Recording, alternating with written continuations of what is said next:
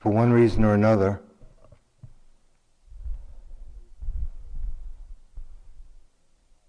we don't seem to like a lot of what happens in the present moment.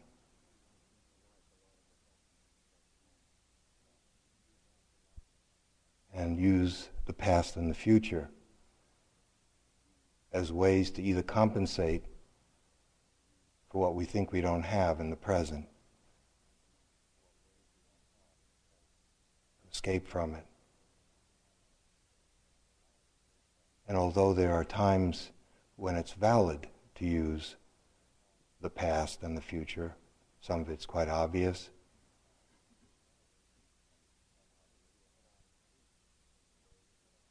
there seems to be a head-on collision between the way in which our minds are trained, and have been trained for a long time, and the emphasis of the practice, which is to focus on what is, just the way it is right now, again and again. And so much of what we talk about in discussion groups have to do with not wanting to or having a difficult time doing that. Instructions are really simple. You could take it on as a practice. It's a simple but difficult one, a very powerful one. Just every time you find yourself caught up, lost in the future or lost in the past, unless there's a good reason for it, I don't mean lost in, but using, just come back to the present. We're saying this in 100 different ways. I think so. Last time, we sketched out a few ways in which we relate to the past. For many of us, maybe for all of us, an unexamined past is a burden. It can be a burden. It weighs heavily on us. It's very tiring. The solution is not amnesia, but a different relationship to the natural and normal fact that we have memories of what has happened to us. Not only that, we've accumulated knowledge and skills that are necessary.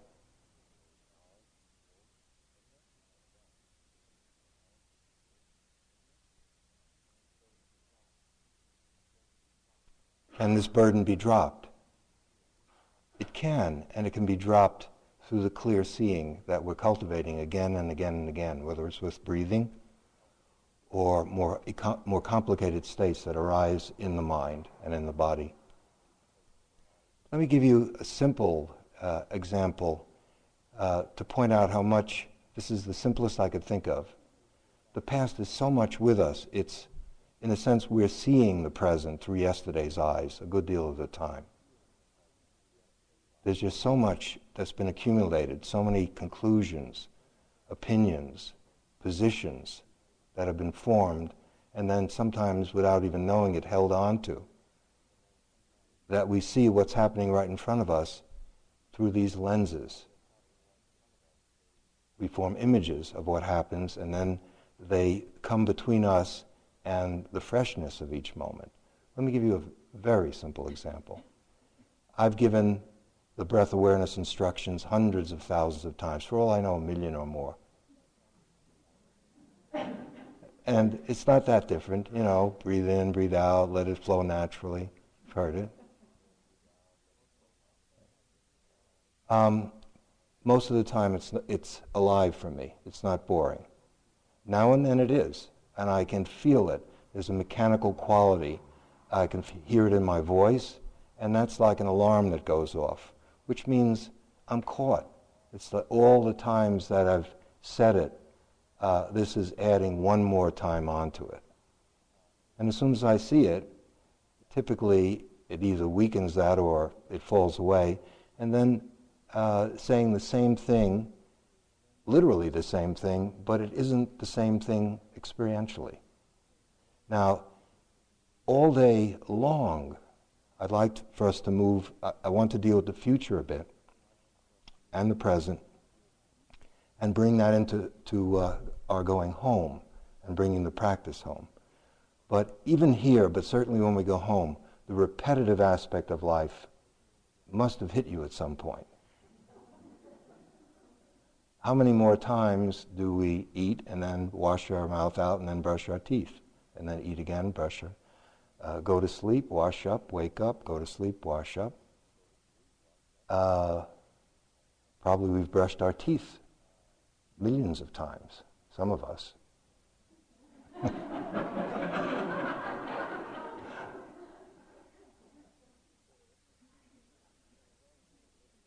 So that if we can learn how to live in the present with even the simplest things, the quality of life will change. Otherwise, we are really robot-like.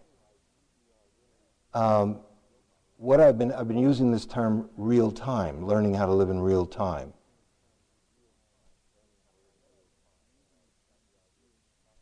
And I mentioned that I got the idea from the stock market and asked people who knew more about it than I do.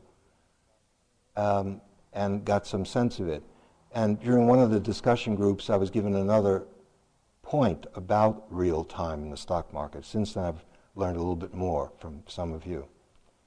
I think generally the way I was using it is correct. But one of the changes that comes about is when you can read about, when you know your stock in real time, that means it's almost as if you're on the floor. Not quite, I think. So that maybe it's a matter of seconds or minutes, but that could be thousands of dollars if you're in that way of life, that business, and know what you're doing. Or if you don't know what you're doing, or either, you can lose thousands of dollars. And so there's something profitable about being up to date with what the stock market is saying. And I'd like to suggest that it's the same when real time becomes living in real time in a psychological sense. If you've only eaten canned food, frozen food, refined flours, you know, all of that stuff that's bad. And then suddenly, or at some point, you're introduced to fresh food, whole grains, organic food, you know, all the stuff that are in health food stores now. There's quite a difference in terms of the nourishment. Now, maybe you don't like to taste that as much at the beginning because you're used to these fast foods, refined foods, and so forth. But there's no question, even scientifically, that there's much more nourishment in it. Now, we're living off, a lot of the time, off the future and off the past.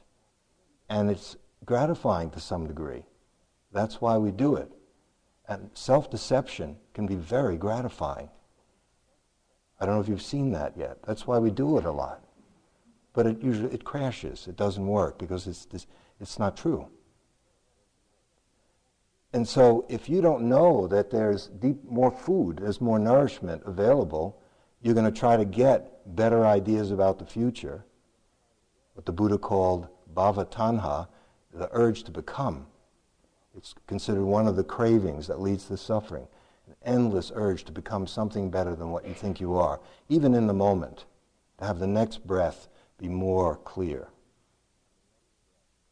And if you're more and more begin to taste what it's like to be living in real time. That is, intimately and directly experiencing what's happening, even if it's unpleasant. There's just no comparison. But if we don't know that, we're going to keep trying to do something with our past, or allow it to do something to us, or yearn for a future and live off that. And as more and more you see that the reason all of these great teachers are pointing towards the present moment is because it makes a huge difference in terms of the quality of our life. In most ordinary terms I can think of, there's more aliveness. You're more alive. A Buddha, I would say, is someone who's fully alive. Okay, we haven't dealt with the future as much, just a little bit on the future. Oh, do you remember I read a little quote which is consistent with the sutra, which I hope you've picked up. There are copies near the bulletin board if you didn't see them. In this little quote, this I didn't mention, is someone sees that the meditators around the Buddha are all radiant, and says, Buddha, how come these people are so radiant? They just look wonderful. He said, they don't hanker after the future, they don't grasp after the past, they sustain themselves on the present moment. You get what I'm trying to say? Yeah. And so, but our job, you have to find that out for yourself. It isn't just another slogan, be here now. It's now, the power of now, be here now. It's becoming quite popular in the moment. We have to do it, though, to find out what it's all about. In regard to the future, it seems like just as we use the past sometimes to create very pleasant memories, and sometimes the past is just extraordinarily painful and difficult, you could even say almost impossible to let go of in some cases. A few of you have sent notes about commenting on, some of you know much more than I do, about some of the extreme conditions that I referred to the other day, Holocaust, etc. There's no question that sometimes wounds are so deep that, I mean, you never give up, but sometimes it seems like it's difficult to drop that weightiness. The future is similar. We'll use the future for hope and also for despair, terror, fear. And I'd like to, in a moment, lead into saying a bit about daily life, getting that started, and then perhaps hearing what's on your mind.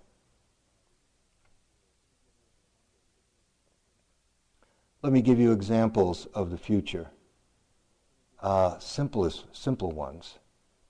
If any of you were in the army or the military, and if you were drafted, which I was, but even if you weren't, you'd see this phenomenon. It's not just in movies. Typically, you're drafted in the American Army for 2 years. Pretty early on, there are a fair number of people who start counting the days for when they're going to get discharged and start talking a lot about what it would be like to be back in the States or to be out of the Army or whatever military branch you're in. It's not something you volunteered for. And people will literally have on their lockers or count the number of days left and talk about it. 750 days left. Meanwhile, it's 2 years of our life going by. By the way, the retreat isn't over. Is your mind on tomorrow? Are you already home? Is it already Sunday? Come back. It's quite common at this point in the retreat, even earlier, for the mind to start. Before you were here, your mind was concerned about getting here, so you weren't where you were. Now you're here, and your mind is where you once wanted to get out of. And now you're going back there, but somehow the mind prefers to be where it didn't want to be in the first place, rather than be where it is. It's rather pleasant. Heat has died down, good food, nice company. A little on the quiet side.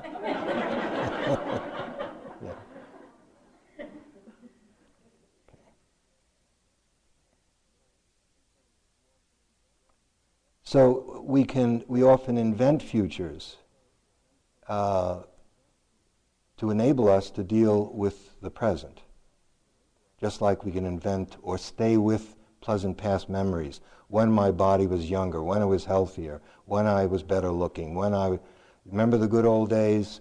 I have friends who I went to school with years ago.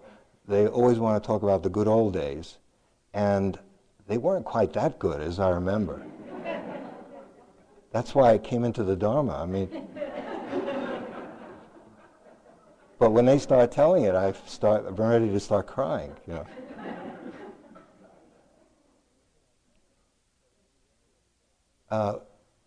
So we'll do that. The very important one, is I think. Well, the Four Noble Truths begin with there is suffering, there is dukkha, unsatisfactoriness, and it's caused by craving and attachment.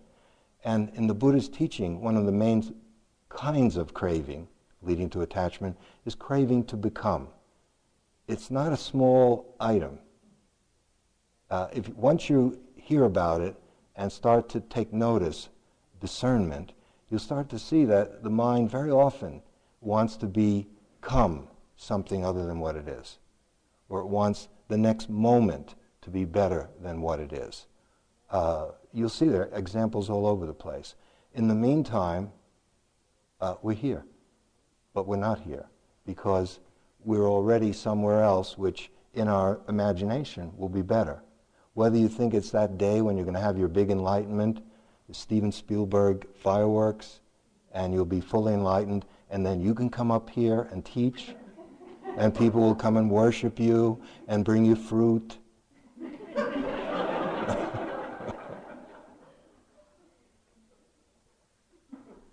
And then when you don't get it after I've been practicing for 8 years, 10 years.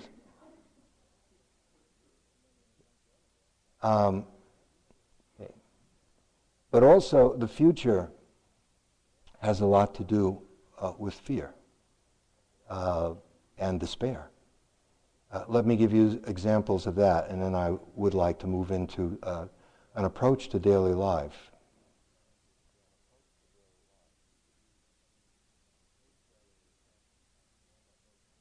Here's a one that may seem a little bit humorous. I don't know if it'll strike you as funny, but it's true. It came out of an interview, more than two interviews, but one very strong one, at CIMC a few years ago, when there was a lot of anxiety starting to build up about the Social Security going bankrupt, and that the person who was talking to me was in early to mid 40s, and what she was terrified of is that by the time she was a senior citizen, there would be wouldn't be enough money for her. And so she went on and on about this. And I said, you know, you might as well be in a nursing home already because you're already there. She said, is this fear really plaguing us? Oh, it's wherever I go, I'm just really afraid. Okay, now sometimes, let's say fear has intelligence in it. So that, I don't know, maybe it will go bankrupt. But sometimes there are real things you can do. You can start a savings account. You can put aside some money so that at least you'll feel better for that future. But once you do whatever it is you can do, then the future is out of our hands. And the constant imagining about what it's going to be like to be poor and old when you're 40, pretty healthy, have a nice income from a nice job, and it's a beautiful day out, that isn't exactly the Dharma approach. So see if that isn't something also that your mind does. Remember, all Dharma talks they're about my mind and your mind. It's not something to write down in notebooks and then you get tested on it. It's about you getting to know yourself. If these are useful, and if they're true, find out. See if that's so. How do we use or misuse the future, or use or misuse the past? Let's move into daily life.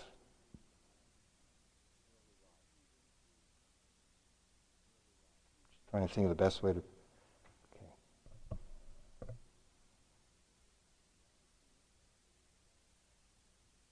Okay. The attitude that I believe Karato and I are presenting is that prior to any of the forms, or there's only daily life, let's put it that, there's only life. It's not that now I'm going back to the real world tomorrow. What is this? I mean, this is not a... Don't we have a daily life here? Aren't we doing exactly the same? Maybe we don't talk as much. We do everything else, and we do other special things here, but this is life. It's a piece of life. So the instructions here are to do each thing in turn, wholeheartedly. When it ends, let it go and move on. Then do the next thing wholeheartedly, let it go and move on. That same instruction holds because life doesn't stop. You get into your car and there's life going on in that form. Then you get home, perhaps family or friends or whatever you do. And so if you have a perspective that has such a simple teaching, I'm not saying it's easy to do or to remember to do, you can see that this simple instruction of whatever it is, that's being in the present moment. In order to do what you're doing, that's what it means. How can you can't do it any other way, not do it properly. But the mind creates hierarchies, and it creates preferences, very strong ones. This is worthwhile, this is all something, if I can help it, I won't do it, that is awful. The rest of it, I have to do it and get through it, but I can't wait to get back to what's really important. Some years ago, I saw on TV while eating I remember it, avocado and sprout sandwich on whole grain bread with carrot juice. Not exactly, I don't really remember it. That was a lie, it was wrong speech. I was eating something healthy. And do any of you remember the Flying Willandas? Maybe some of you who don't know who they are. The Flying Willandas were a family of tightrope walkers. Okay, it was a whole family, they did it.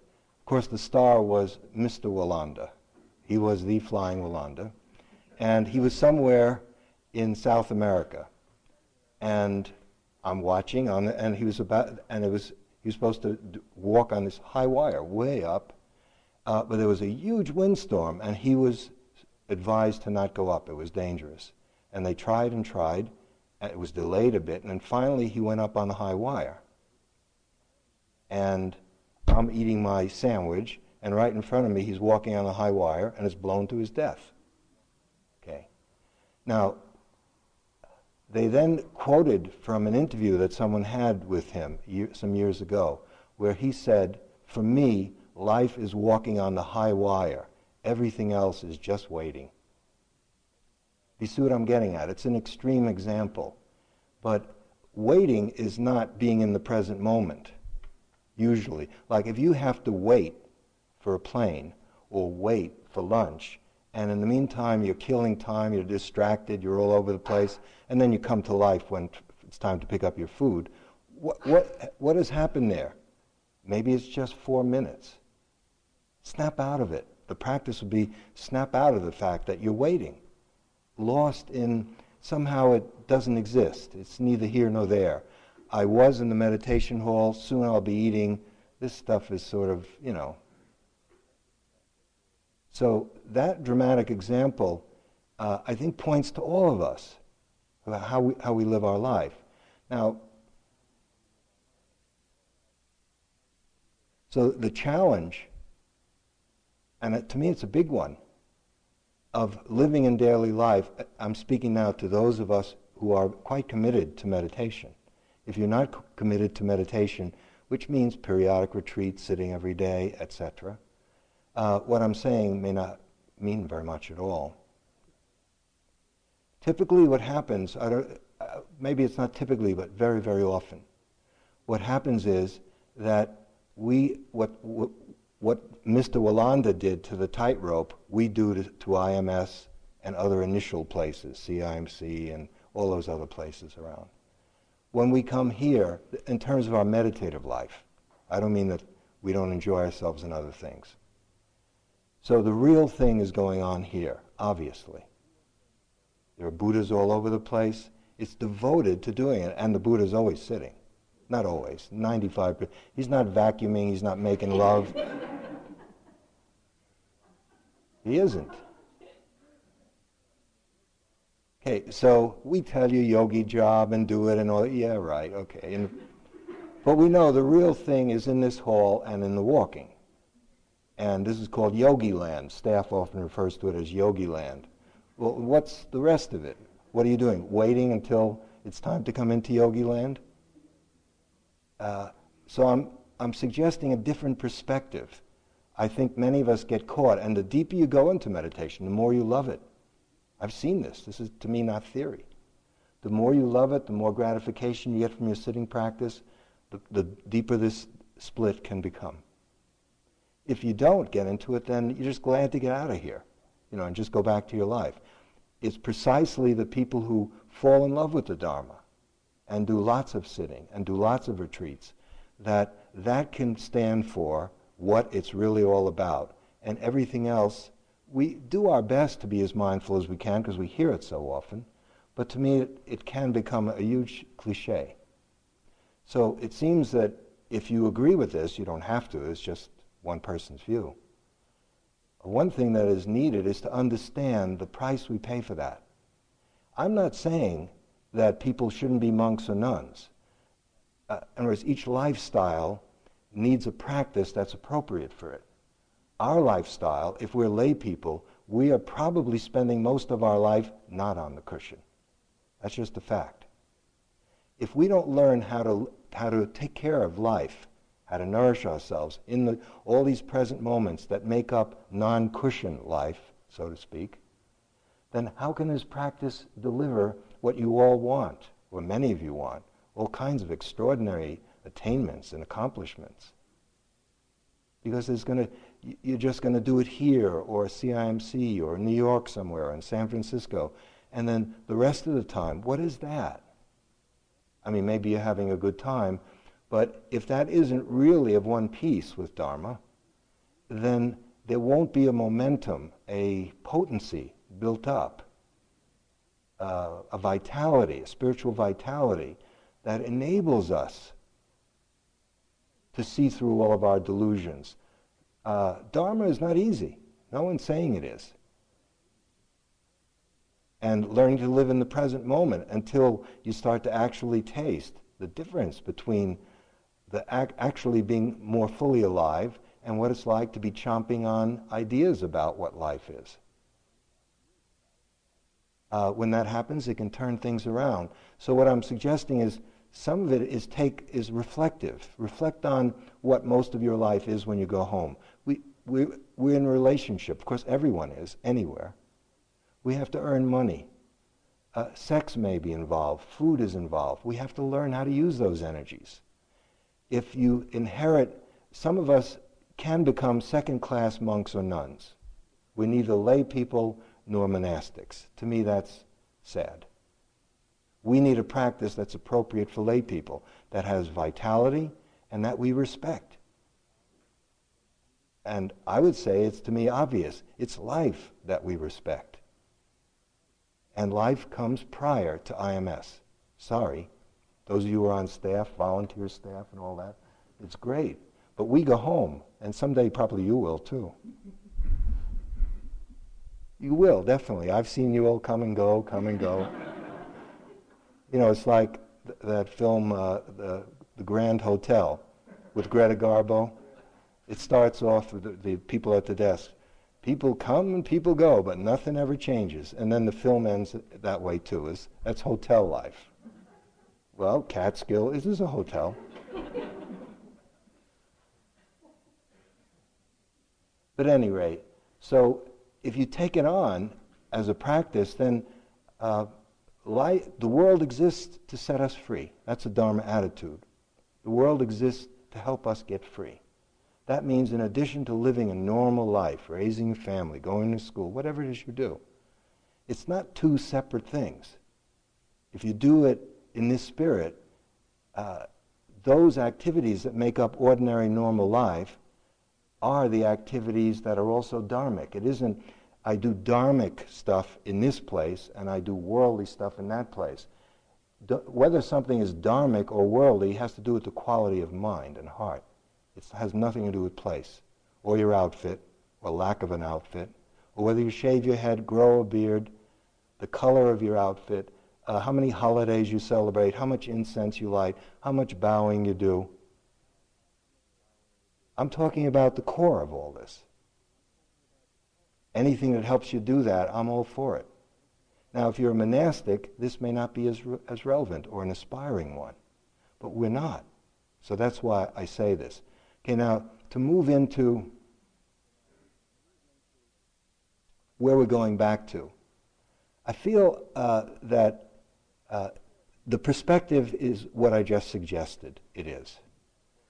And just bring that to your life as it is, the most ordinary, repetitive things, taking out the garbage, listening to your child, whatever it is. But there's also something that's changed since 9/11. There's signs that it's not going to go away. And I'd like to just deal with that in a small way and then talk it over with you.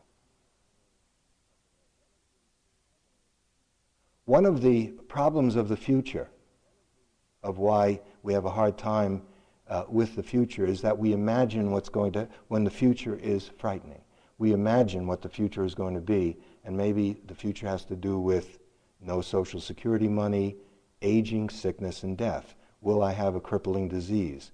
How will I die? What quality how will my dying be? And so forth. We would all like a blueprint of exactly how the future is going to be, and advance booking so that we can then go and get it. It doesn't work that way. We just don't know. Now, it's always been true. The future is uncertain for absolutely everyone in this room. All that 9/11 did, aside, I don't mean to minimize it, but one of the things it did is it gave us a crash course in Buddhist teachings, which are a lot on impermanence and uncertainty. And it's not to make you feel bad that everything's uncertain, it's just that it's true. And if you can get comfortable with it, your way of living will improve, because it's not a theory. We literally don't know what's going to happen next. We get comforting views. Religions are great at that. They're going to tell us we're afraid of our death. They'll tell us you'll be reborn. You'll be resurrected. You'll go to this realm, that realm. Don't worry about it. Now, to me, that is reassuring for many people. And if you check yourself, see if it is reassuring for you. That doesn't mean it's true. It means it's reassuring. It also could be true. It could be true. But all I'm saying is most of us seem to need some kind of reassurance about the future. That I know I'm going to die, but this rebirth stuff, it's true, isn't it? The Buddhists believe that there's rebirth. And I'm asked this a lot, and I can feel the energy behind the question. I always answer, I don't know. Because I really and truly don't. Honestly, I don't. I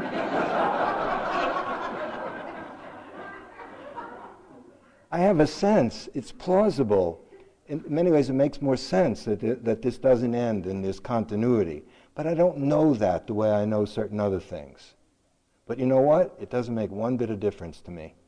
I'll still do the same practice with the same whatever interest I have. I don't need that as a promise in order for me to do this. But so a lot of that is that. Now things are much more uncertain. Since 9/11, this is just before coming up, I heard a number of research studies were summarized. Some of the overt anxiety seems to have died down, but it's just become subterranean. People are feeling much more stressed, much more uncertain, anxious.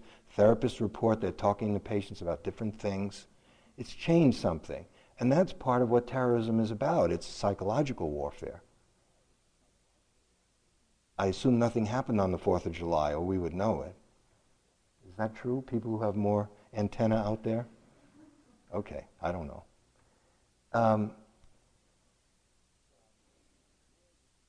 So the world, which is always uncertain, now has another element which we living in this country have not known. That is, we keep hearing about keep your normal life going. Shop, fly, in other words, buy things. Show that we're not defeated by the terrorists, and then maybe there'll be a picture of someone looks with smallpox, the next, or else you see news which is, or something that someone in the government is telling you that is arousing a lot of fear. Okay, there is, I think, a justifiable fear of not knowing what's next. Yet we're assured that there is going to be something next. It sounds like a good chance there will be. I hope not. Be nice if it's none of that anywhere. Okay. And then some of you, I don't know, I'm one, I had to learn this. If you watch CNN, there's a certain kind of dukkha it produces. because you watch CNN, and I don't mean be glued to it, as many people were after 9/11, but even a small dose of it, there's just, we're constantly told about how unsure things are, with experts coming in about terrorism more and more and more, and so forth. So we don't know about tomorrow, we never did, but now there's a little bit something added to the pot about not knowing. In addition to that, it's contributing to me, at least what I've seen, to an even more chaotic mind state than we already had. Have any of you, do you know what crawl is? C-R-A-W-L. When you watch, let's say if you watch CNN, maybe it started with 9/11, I don't know. You're watching the main newscast, maybe it's about Jerusalem. And while you're watching it and there's something compelling being told to you, there's crawl going along, telling you this one said that, the president said this, Yasser, things about yesterday, so you're watching that, but then also you kind of look, you know, you look there, and then now and then what the Jerusalem program is, it's not so exciting, so you get caught up in this, and then there's something in the upper corner from Afghanistan, smaller in the upper right-hand corner. You're looking and it's Afghanistan. You're getting a glimpse of some general is telling you we're cleaning up things in Afghanistan, and you're back to Jerusalem, and Yasser Arafat said, you know, and then the announcer is telling you 2 or 3 guests who are coming up. Also, the crawl will say, if you want more detail and great precision about the real story in the Middle East, do CNN.com. So in other words, well, should I get the real thing from going to see? Should I have to write that down? And then sometimes you get so involved in the crawl, and it seems more interesting than what the announcer is saying or the person up in the corner, the general. And just as it's getting to an interesting part, it switches off for a commercial, and the crawl is interrupted, so you don't find out what I was going to say. But if you stay there, it comes back. Now, when I first saw this, I thought, people are getting paid to think this is an advance in media? They're probably getting, well, I thought, do people actually enjoy this? And then after reflecting on it, they do. And I said, the reason is obvious. Our minds are like this. This just matches people's minds. They're at home with it. I'm not at home with it. Because I'm not only telling you, but I'm telling myself, keep it simple, stick to the present moment, do each thing thoroughly. Then I turn this on. So it's a challenge. In other words, it's complex. The outer world is complex. Our practice, we can't change that. It seems ungovernable right now. But what you can do is, can you be simple inside? Learning how to take each thing in turn, even though there are a lot of things. If you have to drive fast, you don't have to be anxious. The mind can be calm while the car is going quickly. You have to learn how to do that. Some people are good drivers. They just do it. And it's the same if you have complex tasks. Some of you talk about the nature of your work when you get back home. It's not so different than this CNN phenomena. So while we're clearing our minds out, we're living in a world that gets more and more complex all the time. And it's not just any old complexity. Some of it is frightening. And it's all about future that may be worse than what it is now. And it just heightens uncertainty. Whatever uncertainty we already had, it's intensified. Okay. You may not get a chance to talk. I don't know. I've been listening to you all day, you know, all week, in fact. This is my turn.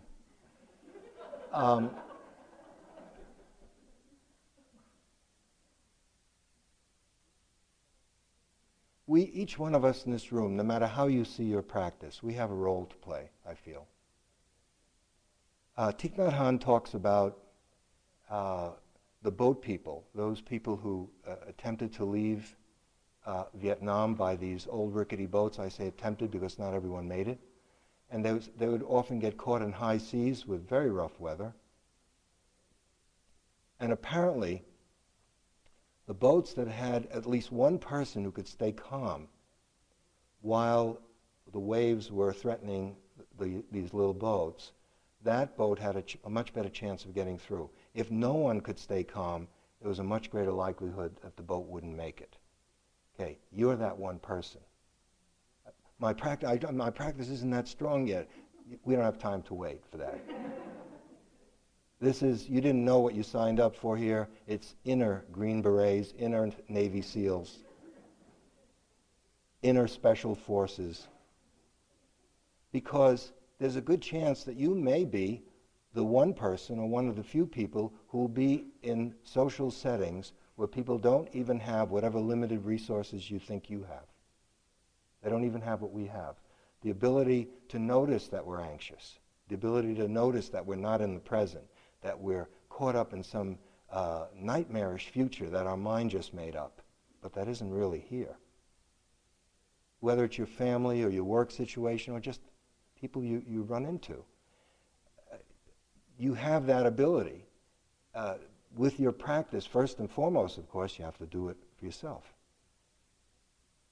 And if you can begin to do that yourself, even without saying a word, it's not, you know, as Karato said, don't teach Buddhism, please, to people who don't want to hear it. Be a Buddha. Don't teach Buddhism. Be a little Buddha. And there's bound to be situations where you find that just by being able to take care of yourself a little bit better than the person next to you, that you have something to contribute. So the contemplative life is not outmoded. Not outmoded, but minimized because of all of what's happening. Because for all I don't know what awaits us. There may be a need for more political action through all kinds of things. I don't know the turns that the world is going to take. Some of you already have been political activists or Dharma activists. If so, that's what Karato was saying last night, the degree of your effectiveness in the real world, not in the real world, in these complex situations that might demand different kinds of action, will be facilitated by the degree which you're clear. I like to finish what I'm saying with a simple suggestion that I've experimented with in Cambridge, and I think it has helped at least a few people. I'm not saying anything that hasn't been said, those who come to IMS, by all the teachers. But somehow I found that putting it this way at least helps some people. It's the same teaching. Relationship is a very, very important part of our life. I don't necessarily mean intimate relationship. We're always in contact with people. And if you're on the path, it's very important to turn everything that happens to you into the path. Adversity turned into path, as you heard last night. So relationship, for most or all of us, certainly at times, is very difficult. We human beings simply haven't learned how to live together, or we find it very, very hard to. That's part of the reason why we love being on the cushion. Thank God, finally I don't have to relate to anyone, even if it's just for 45 minutes. Okay, no laughing, it's serious, you understand. And being silent is a relief. We don't have to listen and talk and all of that stuff. But relationship goes on. And so I'm not a family counselor or a couples relationship counselor or anything of that sort. Dharma is not reserved for a solitary person sitting on a cushion. That is an extraordinary form that has been used for thousands of years. That's very precious. That's why we're all here. But since most of our life is spent not on the cushion, we need to learn how to use relationship as a practice. And there's one simple hint. Relationship is a mirror. It, for example, the core of the Buddha's teaching, when pressed, was do not attach to nothing whatsoever, paraphrasing it, as being me or mine. In other words, the root problem is me and you. We're the problem. Selfing. Okay. Relationship is very rich in revealing the ways of the self. I think it's in our face a good deal of the time if you're able to listen. When you're in the presence, your child, anyone, very often you can feel where your response or how you're reacting has everything to do with selfing. It's about me. And so if you look at it that way, relationship is a very rich source of self-knowing. Self-knowing is, remember, it happens in the active present. It's the willingness to be sensitive to what your experience is right now and to learn from that experience. It's not just to just feel it. As you become tuned in and see what, it's a mirror in that it teaches you something about yourself. Someone does or says something and you have a certain reaction. It's typically conditioned, i.e. mechanical, i.e. from the past, i.e. like a Swiss clock, for some of it, it goes off. If you say certain buzzwords, you say this, and you just know, like a clock, the person does that. If you bring awareness to it, that means being in the present moment. Bringing attention to your reactions. Take that on as a practice. It's just another way of saying the same thing. We have strong reactions, and sometimes not so strong, but reactions. Typically, we're much more interested in what caused the reaction. Now, I'm not saying either or. It's not either I'm totally in my belly button or I'm focused on the other person. It's like the tides going in and out. You're aware of the other person, but with practice you can learn to remain sensitive to the impact they're having on you. I think every meditator knows that. Okay? But you can respect it more. It's not just an episodic little thing. It actually, there's a rich source of learning and liberating that can come out of it. And so with practice you become much more able to remember to be awake to your reactivity, to your reactions, to the other person. Of course, not only to people, but right now let's limit it to people. It could be to CNN. That's a good practice. Watch CNN and watch what it brings up in you. It really is, and you can get free, so you can take the information but not be destroyed by it. Okay, get back to people. They're imaginary people in our head. And so in doing this, the reaction is there, and you can learn how to remain. Sometimes you're more sensitive to yourself and still in touch with the other. At other times, you're predominantly with the other, but you haven't lost touch with yourself. And this kind of flow, it can at some point become even simultaneous. It's not so much alternating as comprehensive. It's all going on at the same time. What can happen is, if you're in the present moment with a reaction, the reaction starts to get weaker or even falls away. And what it's replaced with, sometimes it's just for 3 or 4 breaths, is some silence, is some clarity that you don't have when you're reacting. A reaction is not clear. It just comes out of your conditioning. If you've had good conditioning, then you're less likely to wind up in prison to kill someone because of what they do or say. If you haven't, you're in prison now, perhaps. So some of us are fortunate. We have better conditioning, but it's still conditioning, meaning it's mechanical, it comes out of yesterday, and it's very often not that appropriate for what's going on because it's not totally sensitive to what's happening right now. It's more from yesterday, and even if it's a nice yesterday, it's not today, it's not this moment. And so that gives you a moment, that gives you the possibility of an adequate response, which is very different than a reaction. A response in that silence, which is also in the present moment, and this is some of what I meant by real nourishment. In that silence, there's a certain, especially as it becomes more sustained, deeper, and more what you're in touch with and what you live from. It's not far away, it's right here. In that place,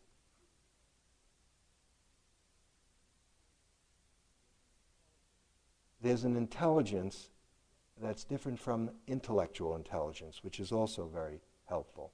That somehow comes up with creative actions, verbal and otherwise, that do not come from conditioning. Sometimes it's the same action that would have come from conditioning, but it's fresh. And so it's total, the energy is different.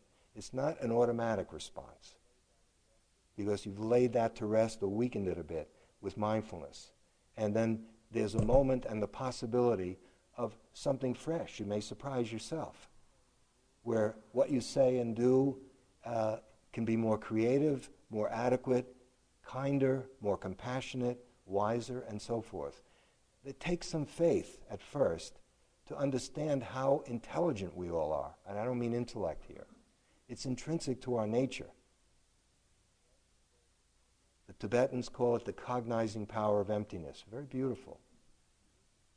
But it's not thinking. It's not, we already can do that. We do too much of it. We worship thinking.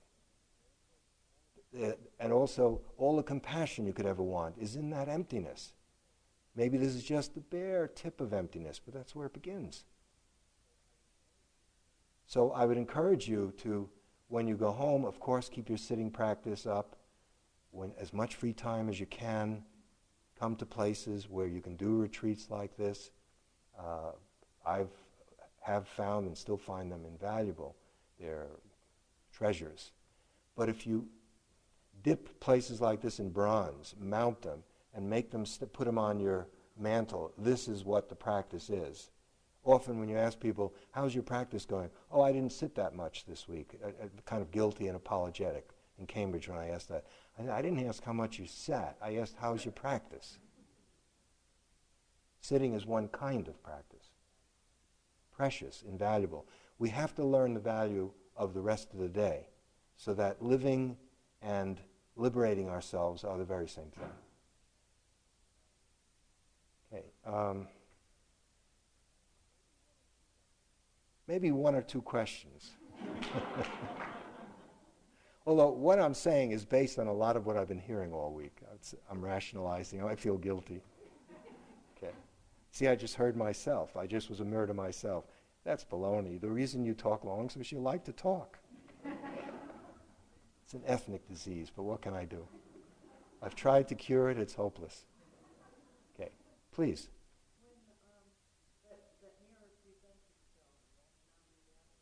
The reaction is the mirror, is what's showing you. Yeah. No. Don't make it complicated. Well, have you been using mental notes as a practice? No, I'm not against the technique, but I think that can get a little stilted in daily life when things are happening rather rapidly. If you try it, I don't know. I don't use that practice. It's nothing new that I'm saying. And you're much better able to do it on retreat. And aren't you aware of some of your reactions to your fellow yogis? Tell me, aren't you? Okay, you're aware. What do you want to do with it? Why do you have to do something to it all the time? That's what you see. That's part of the problem. Honestly, it is. Okay, you tell me what's going on.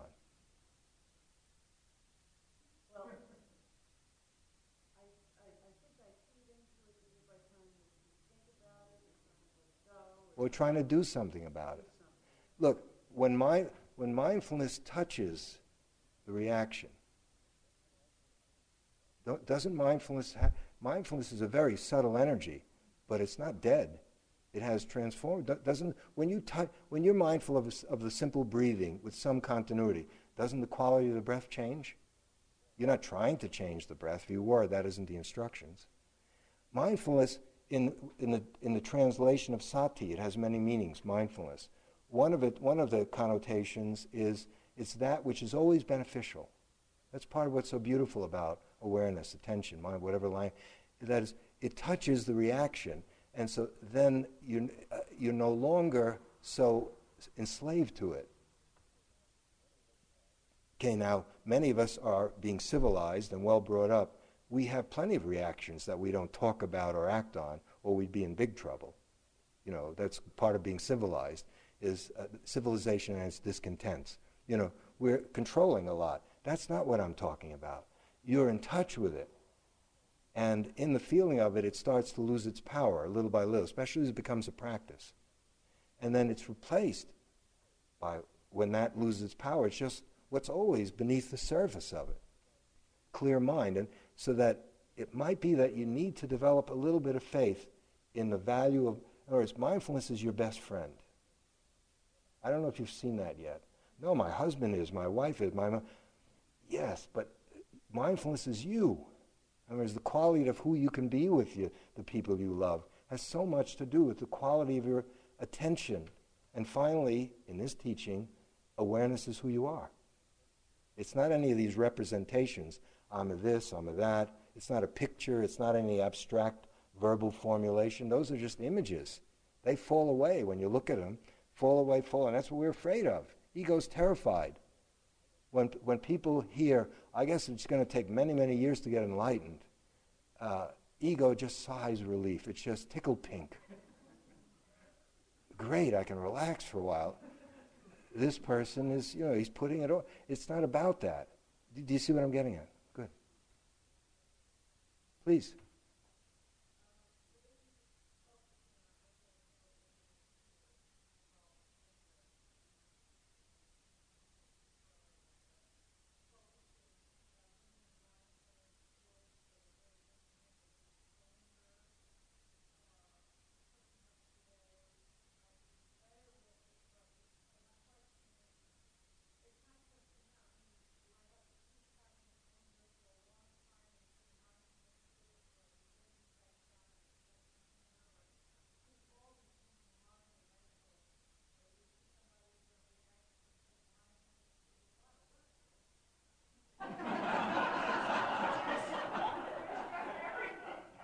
It's also a lot of work being dysfunctional. I don't mean you, I mean all of us. Do you have a better solution? Just keep doing what you're doing. Great. No. No, but it isn't just a quantitative how-to. It isn't like, if you just do this as best you can for the next 2.5 years, then you'll see. It has so much to do with so many other factors. Motivation, interest. Those are large ones, beginning to see how the urgency of waking up. All I'm talking about is an application of the same old practice. It's the same old boring Vipassana. I'm not saying anything different. Someone I see in Cambridge keeps calling it that. I don't correct it.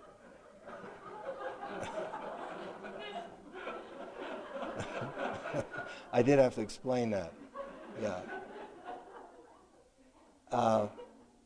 Now, that is a process of growth, and for some people, maybe years is necessary. Some people, see, the most powerful thing we have going for us, growing out of mindfulness and awareness, is understanding.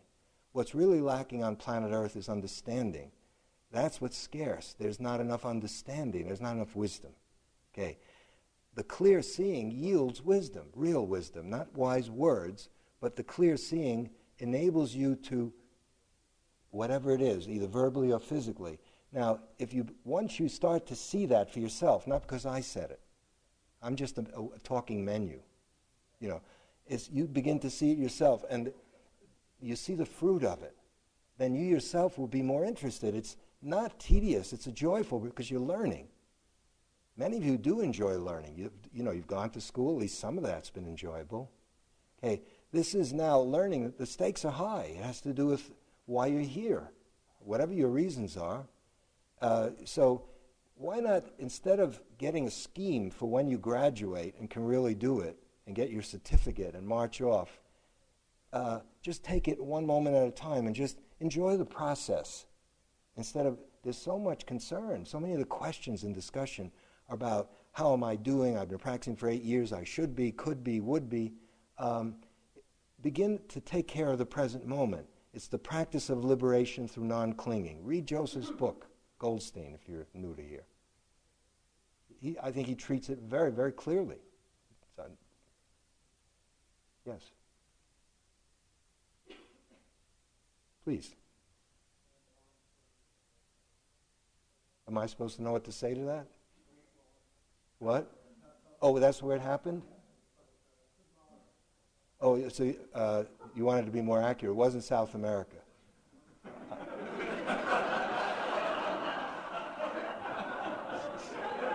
Thank you for sharing.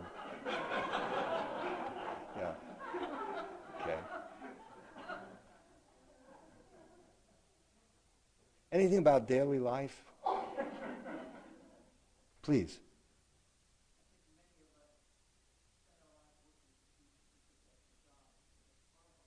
Yes.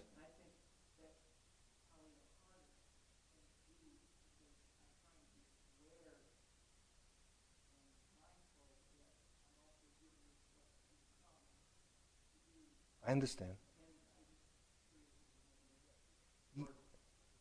Yes. Could you be more, what is your job?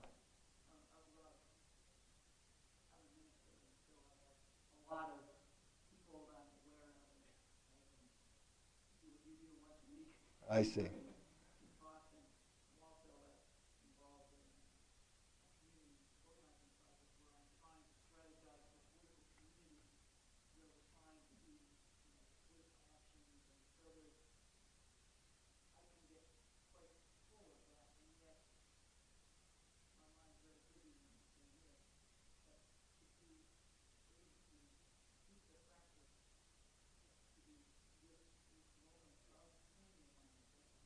Yes, yes. We had someone in Cambridge a number of years ago. We have these 2 hours once a week, practice groups. And this person was clearly very into it and was benefiting from it. At the end, we had a go around, and he was just very down. What's the problem? He said, "Well, I'm a city planner. Do I have to give up my job?" No. Also, the past is okay. If you're a historian, you don't have to. Okay. It's not about that. It's having your feet firmly planted in the present moment while you're doing it, knowing that what you're doing is you're making an educated guess or an estimate of how to best move this along. We do that. There are a few of us who are guiding IMS. We meet once a week, and it's speculation. We try to make it as solid as we can. What does IMS need? Where is it going? What et cetera. It's similar. And sometimes this sensitivity to what might be is helpful and accurate, and sometimes it falls flat on its face. You do the best you can. Same for us as individuals. But so the key, if you're not solidly in the present moment, if that's shaky, and if you don't have faith in the power of that, the importance of that, then you can very easily get sucked into a make-believe world. So you don't have to change at all. It might even improve your ability to be clearer, to know the difference between now there's a word coined, isn't it? Visioning and things like that. Yeah. Someone else, please.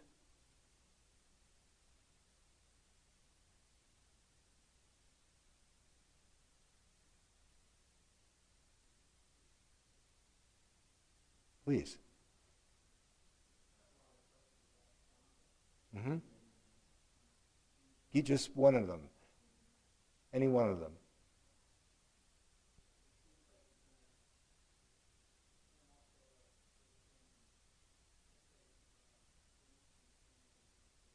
Mm-hmm.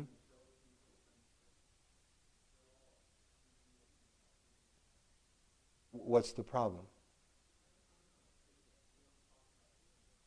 Here.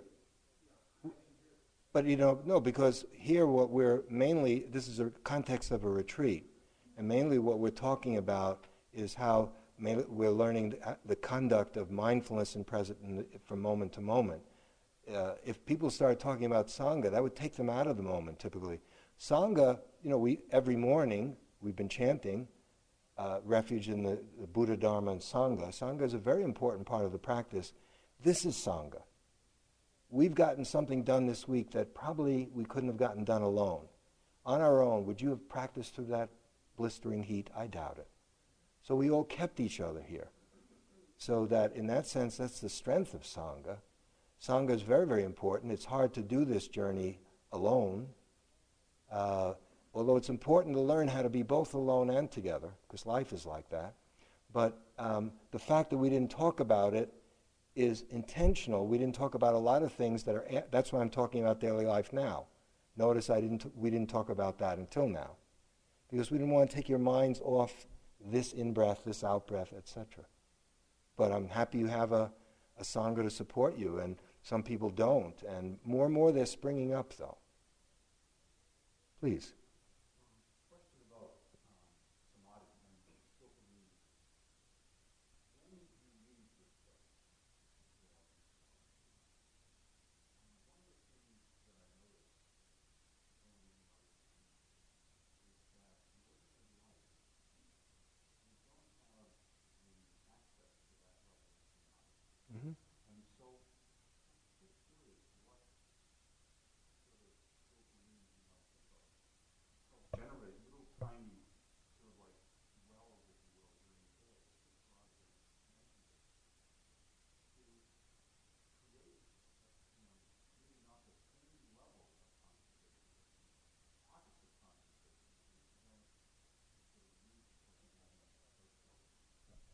Yeah. Before getting to that, I'd like to get to attitude. Okay, because let's say we've all worked hard, and to some degree, I hope you know, our samadhi is a little bit more developed than when we got here. Okay, let's assume that for the moment. Okay. In some cases, a lot more developed, and we feel happy. That at least that's one tool, a very important one in our practice. And then we get in our car and we head towards Boston. Let's say if you're going there, and as the miles tick off, it gets less and less bucolic and rustic, and more trucks and more cars, and then the police, and then a fire engine, and then in the meantime, our hard-earned samadhi starts unraveling, little by little. As the mileage ticks off, the samadhi is falling apart. Okay. Okay. So the attitude I'm talking about is then there's suffering. You know, I worked so hard to develop a samadhi, and now look at it. Okay, but okay, but the practice is being with what is. It's being with what is, and the conditions here, just in your words, the conditions here are all intentionally set up to help us do that. Once you get into a city like Boston, New York, wherever you live, some of these places is as if the conditions were devised by a maniac to make sure you never have samadhi. Okay, and yet this is the world we live in. Okay, so but those pockets, you know, first of all, keep your sitting practice strong. Try to sit each day, of course. Come to retreats as much as possible, even though it feels like some of it falls away. There is a cumulative effect, but continuity is important. You know, it's just day in and day out, but it's not necessarily just day in and day out doing this. For example, if you take on being mindful from moment to moment, a quality of attention develops from that is quite strikingly useful. It's very useful. Remember, the deepest samadhi is not the point. It's useful in that it's strong to help you see into the nature of what is from moment to moment. Now, the fact is you're not going to have the conditions you have here, so get comfortable let that go. In other words, these conditions were conducive to that. I just want to, okay. And you do what you can. For example, there are moments you're waiting online, and maybe it's in a department store, and maybe it's a minute and a half until it's your turn. You can be with your breathing. And that calms you down a little. It gets you a little bit centered. But look, I'm suggesting attend to your reactions. Samadhi isn't reserved to just sitting and being with the breath. That's putting your attention on something and keeping it there. Samadhi needs to also be pliable, flexible, so that you can bring it into daily life. If it's just something that you can only be done in the forest or here, then it's still valuable, but it's limited. That's the best answer I can give. But wisdom doesn't necessarily require the second, third, fourth jhana. It doesn't. Your image of the fall is really beautiful. And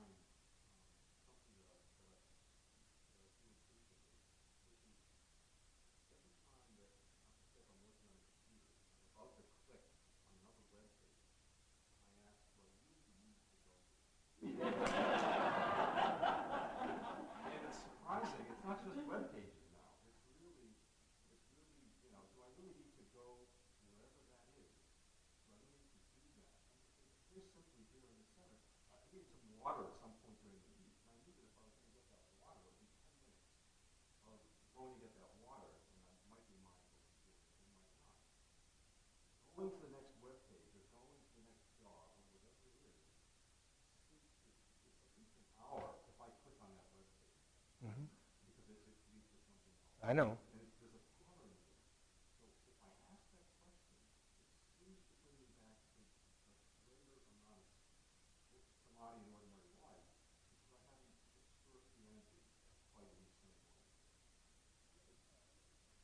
Yeah. Yes, no, I understand. The information explosion is some kind of miracle. I mean, what is going on now. And it's very, very useful, brilliant, and there are many benefits that can come from it. But it has no, it doesn't necessarily have very much to do with liberation. If more information would free us, we would have been free a long time ago. How much more information do we need? We merely know everything. You know, how many more archives filled up with, you know, studies and research and tomes and who said this, when, what, and we're getting, but now it's all computerized. Keep it simple, stick to the present moment.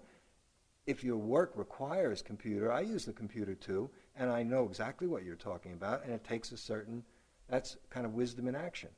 You know, when do I stop? What do I really need? What do I want? Hey, could we have just a few moments of silence?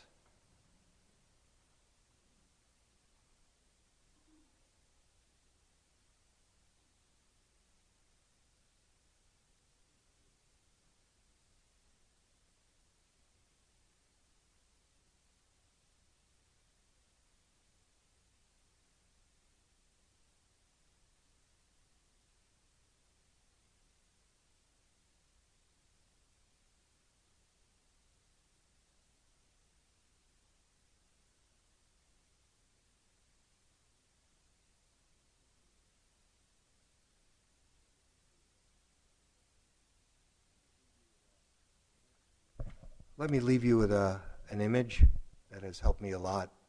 It was just a few years ago watching a friend's very young child just learning to walk.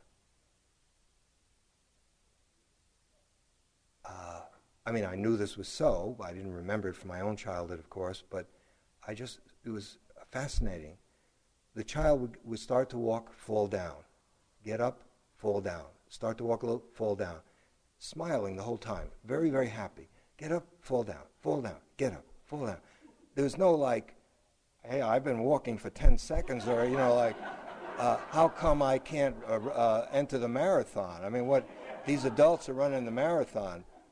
Somehow enjoying the process of learning how to walk. It hasn't been infected by us yet, by the school system, by ambition, by comparing, by this craving to become. Because so many of the questions have to do with my practice is not where I want it to be. Okay, make a comeback. You know, be the comeback kid. And just see if you can, by focusing on the process of practicing itself,